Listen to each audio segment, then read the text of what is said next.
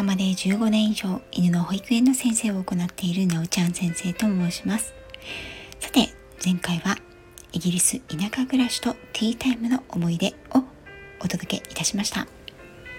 今回はその続きのお話をしようと思っています。今回も長くなってしまう予感がプンプンしますがお付き合いいただけますと幸いです。イギリスでのティータイムは年齢も文化も言葉も生活も異なる私が現地の人々の中に入るためにとても大切な時間でした。同じものを飲み同じものを食べ同じ時間を共有することで私は少しずつ日本から来た言葉もわからない何もできない女の子からティータイムを共有したお茶の好みがわかる女の子になっていったんです。それだけティータイムを共にする文化はイギリスではとても大切だったと思います。前回もお話ししたようにイギリス人ネイタビたちと囲むティータイムはあまりスコーンは登場しませんでした。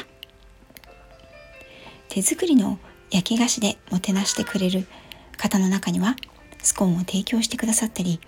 私がスコーンが好きということを伝えていったお友達はわざわざ直子が好きだから私のためにスコーンを買っておいてくださったり焼いてくださる方もいらっしゃいました。その中でも私にとって心のふるさとでもあり実際には同じ横浜の都市部に住んでいる祖父母がいたのですが田舎の祖父母のような存在であったリチャードとサラの夫妻は何度も何度も共にティータイムを過ごしました。サラは私の英語の先生でまあこの英語の授業というのはほとんど私を師匠宅での修行の場から連れ出して甘やかしてくれるための口実でした。家と屋外犬舎の掃除。洗濯犬鶏羊人の食事。そして後片付け。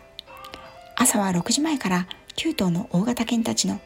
お世話、お散歩、トレーニングに明け暮れる私は、サラの家に行くこと、そこでは何もすることはありませんでした。さらに英語を習い、終わればリチャードのお手製のスコーンや焼き菓子と温かい紅茶でのティータイム。スコーンにはクロテッドクリームとリチャード自慢のキッチンガーデンで採れた果物を使ったお手製ジャム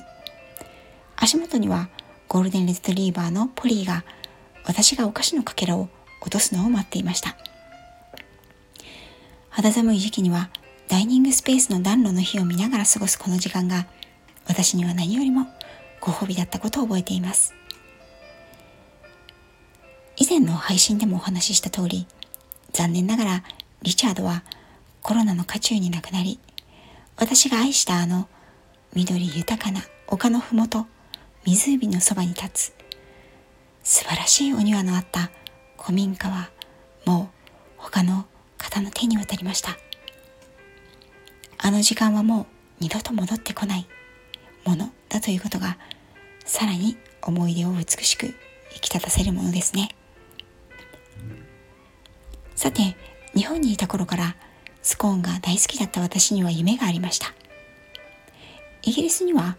クリームティーというお茶文化があり、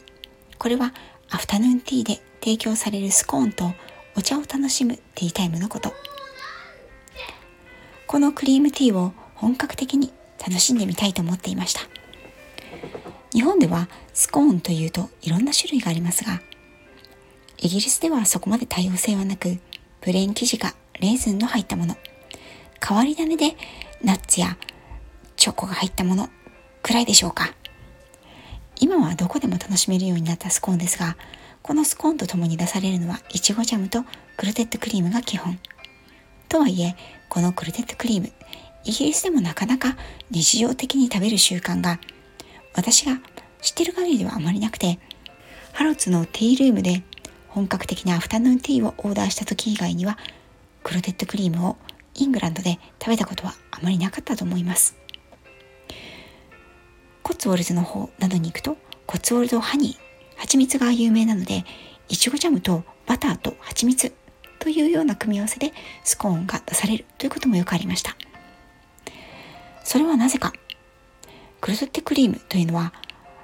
特に鮮度が大切で保存が効かないものらしいんです。乳脂肪分は実に60%以上。ミルクから作られるシンプルなクリーム。バターと生クリームの間のような感じで非常に濃厚です。クロテッドというのは固まった、凝固したという意味のようでした。日本でも見られるようになりましたが、昔はそうそう味わうことのできなかったもの。このクルテッドクリームの産地はイギリス南西部、デヴォンシャーやコーンウォール地方であり、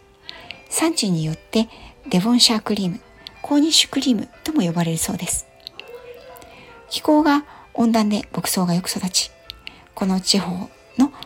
まあフランスに近いんですけれども、ジャージー島で育つジャージー牛は世界的にも有名。このジャージー牛から取れるクロテッドクリームは一級品とのことでした。コンウォール地方、イギリス南西部にはフレッシュなクレテッドクリームが作られ、それを牧場に併設されたカフェでスコーンと共に提供するクリームティーが食べられる場所があるのよと教えてくれたのもサラリチャードの夫妻でした。この話を聞いてから私はイギリス南西部にクリームティーを食べに行く旅に出ることを夢見ていました。そこで週に少し休暇をもらい、1週間程度、イギリス南西部へ一人旅に出ることにしたんです。当時はまだネット環境が今ほど整っておらず、スマホを持ち歩くということもなかったので、現地での一人旅の手配、これはもちろん全て英語ですし、英語の地図を片手にイギリス南西部、コーンウォールやデボンの街、巡りました。ロンドンやオックスフォード、ケンブリッジや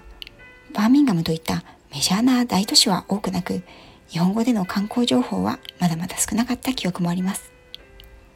そこで南西部を旅したことのあるサラリチャードの夫婦にいろいろとアドバイスをいただき、一緒に旅の計画を立ててもらいました。私の旅はイギリス南西部のハブ都市として有名なブリストルから始まりました。現地の鉄道、バスを駆使してバース、プール、ウェイマス、ポートランド島、エクセター、トーキー、ダートマス、サルクーム、プリマス、イギリス南西部に伸びるコーンウォール半島の中心部をデボン地方と言います。本当は西の果て、ランズエンドまで行きたかったのですが、私の旅はこのデボン地方が中心となりました。この時の旅の記録、もしかしたらどこかにあるのかもしれませんが、見つからず記憶に頼るものになるので、ざっくりとしたお話しかできないことをお許しください。この地方には伝説が多く、私が過ごしていたイングランド中部とはまた違った雰囲気がある土地でした。言葉や街の名前なんかもなんとなく中部イングランドとは違っていて、特に南西部の海岸沿いの街の雰囲気は明るく穏やかで真っ白な雲、真っ青な空と海、白い砂浜を持つ海岸もあり、まるで地中海の国々にやってきたような錯覚を覚えたほどです。デフォンに入る前に訪れたドーセット地方でも有名な都市ウェイマスに宿を取った際には町には小さな焼き菓子店がたくさんありましたその軒先にクリームティーという看板がかかっていればクリームティーを提供するカフェが併設されているよということ恐る恐るドアを開くと滑覆のいいおばさんが「あら東洋人の女の子一人だわ」と一瞬目を見開いた後「May I help you?」とにこやかに聞いてくるそして私はクリームティーをいただきたいんですが、クルトッテクリームはありますか？と聞いたことを覚えています。Sure と言われると同時に小さなテーブル席に通されました。初めていただいたクリームティーは素朴なスコーンと濃いめの紅茶、たっぷりのクレジットクリームとキラキラ光るいちごジャムのセットでした。可愛らしいバスケットに入って出てきたのを覚えています。感動とともに即座に平らげ、スコーンだけ追加して購入した私でした。この翌日は宿のおじさんから教えてもらったポートランド島という陸続きの島駅、その先頭にあるポートランドビル灯台を目指して一人ひたすら歩いたことを今でも思い出します。軽い気持ちで行ったのが間違いでした。往復で8時間以上1日一体何時間歩いたのか記憶にないくらい歩きましたですがこの辺りの観光名所そしてトレッキングコースにもなっているようで多くの方が島の先端にある灯台を目指して360度大パノラマの風景の中を歩いていました。遮るものがないので遠くから見える灯台は近くに見えるもののそれがまた遠い。この日はくたくたでしたがボーツマスの灯台の近くにもやはりカフェがあり紅茶をテイクアウトして持っていったスコーンと B&B で朝いただいたパックのジャム。それを使ってクロテッドクリームなしのクリームティーで息を吹き返した私でした。私は小説も好きだったのでイギリスが誇る偉大な作家や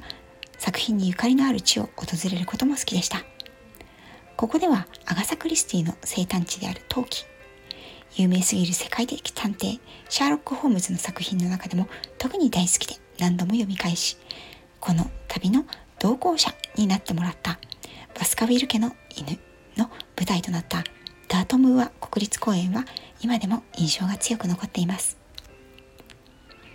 デボンの州都である美しく大きな町エクセターからトーキーへ移動する途中に訪れたダートムーア国立公園は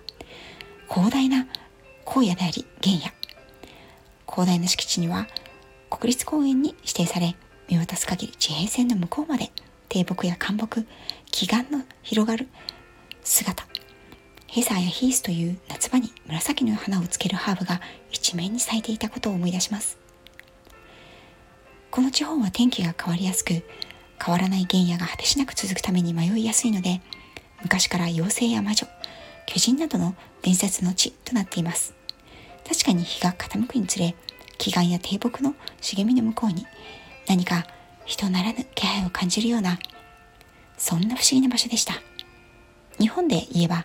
富士山の麓に広がる青木柄樹海のような感じでしょうか。このダートムーアを横切るバスに揺られながらバスカビル家の魔剣伝説に出てくる。犬の姿を思い描いていた私です。トーキーは美しくまるで南仏マルセイユを思わせるような港町。歴史ある保養地リゾート地でもありお金持ちの夏のリゾート避暑地として人気があります。真っ青な海に浮かぶ白いクルーズ船やヨットたちが目を引きました。街の規模はとても小さく治安が良く暮れる夕日をゆっくりとマリーナで眺めていたことを思い出します。私はこの街で一つの街一つのスコーンを目標にしていました。たとえタイミングでクリームティーを楽しめなくてもスコーンは持ち帰りに適した焼き菓子。スーパーで購入するのではなく地元のパン屋さんやお菓子屋さんで必ず一つ購入しようと決めていました。さて長くなってきてしまいましたので今日のお話はここまで。次回に持ち越していきたいと思います。次回はイギリス南西部の一人旅で出会った素敵な出会いそして美味しい食の思い出。引き続きイギリスのクリームティーを巡る旅のお話をしたいと思います。今回も最後まで聞いていただきありがとうございました。